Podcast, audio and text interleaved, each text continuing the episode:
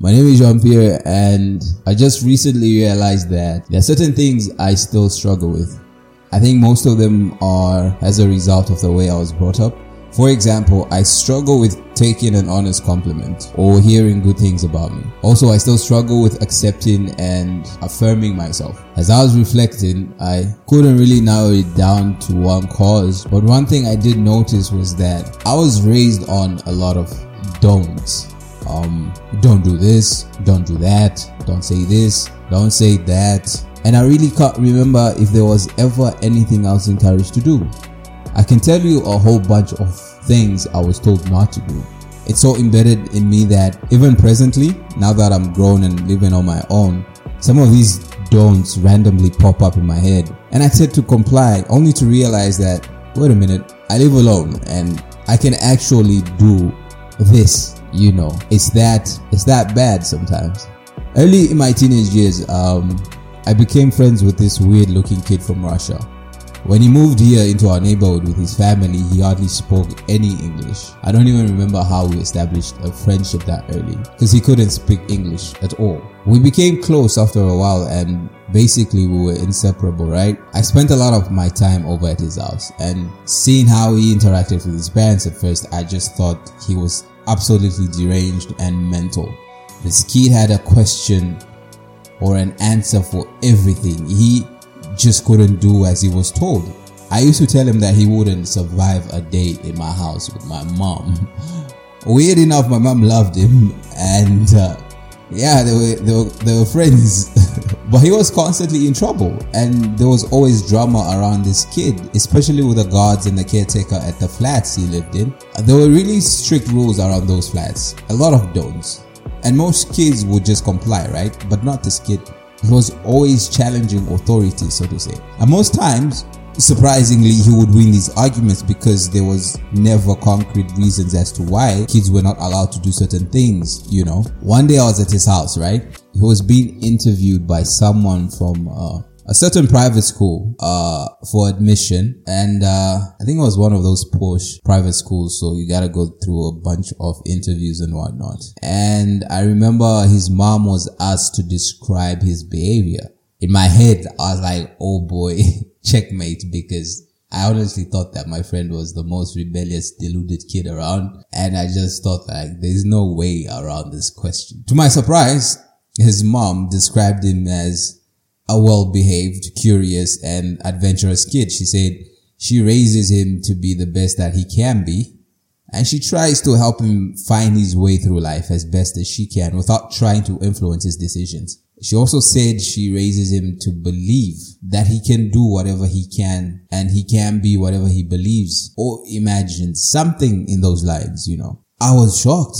I was like, woman, you don't know your child. In my head, I was just like, woman, you, are you sure we're talking about the same kid? But later on, I, I sat down and I assessed her description of this problem child. And then I realized that I was wrong because all along I was measuring him against my cultural behavioral system. As a kid, I was one of those well-behaved kids, if not the most well-behaved kid in my circle. I was that kid your parents compared you to. Seriously, I was. I was that annoying kid that teachers always bragged about, always gave examples of to other kids and encouraged their parents to let their kids play with me. What's weird is that I remember how my teachers described me and I also remember how my mother and my father also described me in the aspect of being a great kid. The common rule of thumb they used to measure against and decide whether this kid was a good kid or this kid was a bad kid was entirely based on what that child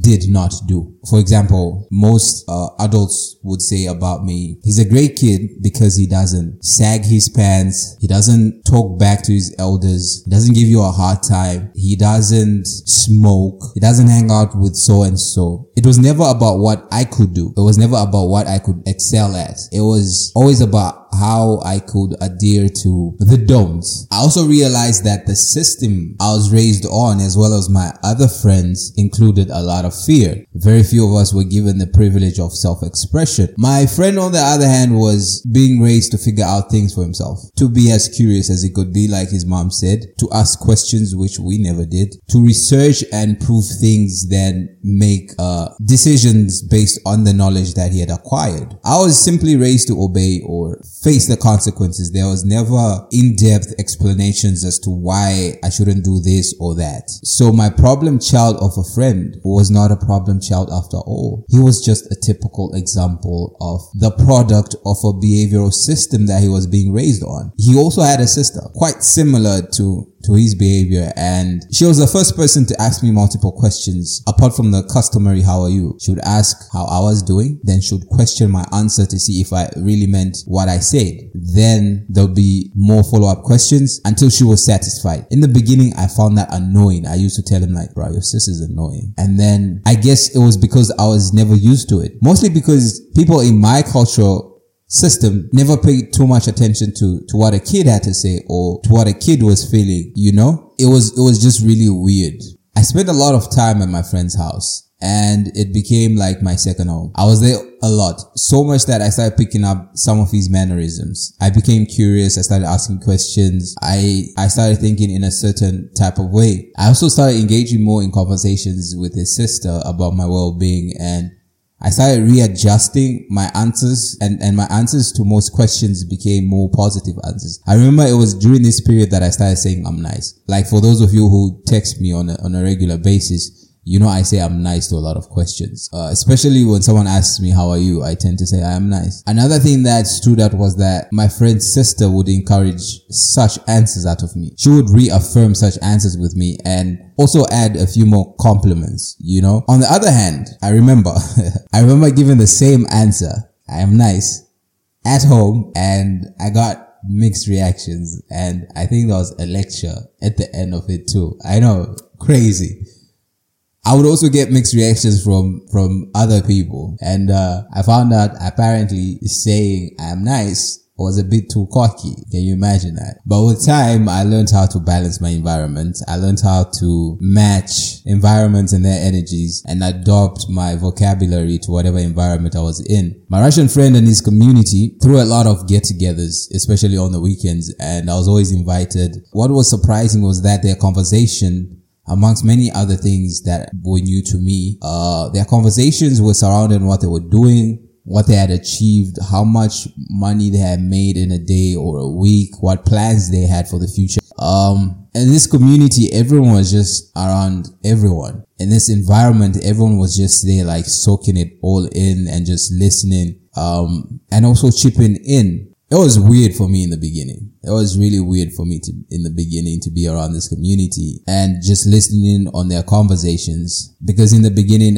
it sounded all too quirky for me as well. Then I got used to it over some time and I realized such conversations were ideal and maybe so ideal, um, for boosting confidence especially in kids to express themselves around older people. And just being around this community and understanding what other people were achieving as a local was mind blowing because I didn't know anybody in my community doing the things that these guys were doing. And they were so open about doing what they were doing. Like they were doing amazing stuff, projects. And it was just like, I always felt like I was in a different world when I was around this community. But then again, the point of what I'm saying really is not just about accepting compliments. I realized that it's deeper than that.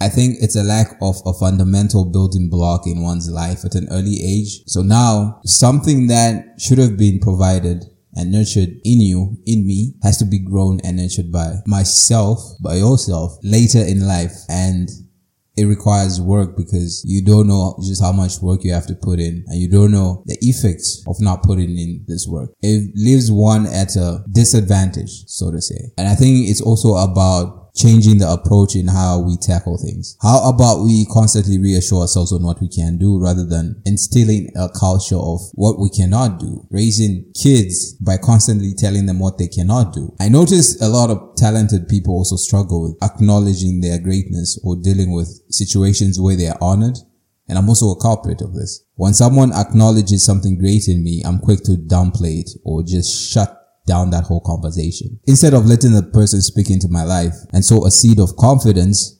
that will not only be beneficial to me, but I can also extend the same honor and acknowledge another exceptional being when I come across one. Most responses to compliments, especially among the great, uh, most responses are like in a form of humility, which I feel is false humility. It's like, I think this phrase is common when someone gives you a compliment when you do something great, you like, Oh, I try, I try, we try, we thank God.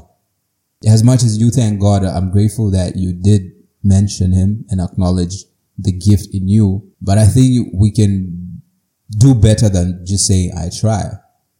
We can be a bit more positive and embrace the space we're in, the gifts that we have to impact other people. I've also seen this kind of same culture around local businesses, starting from certain business names, um, especially when you're in the markets uh, or like in the neighborhood, local neighborhood, you know, these shops around, these kiosks around. Just look out for the names of these, of these tiny shops and kiosks. It's, I don't even know what to say, man. It's from a disadvantaged standpoint.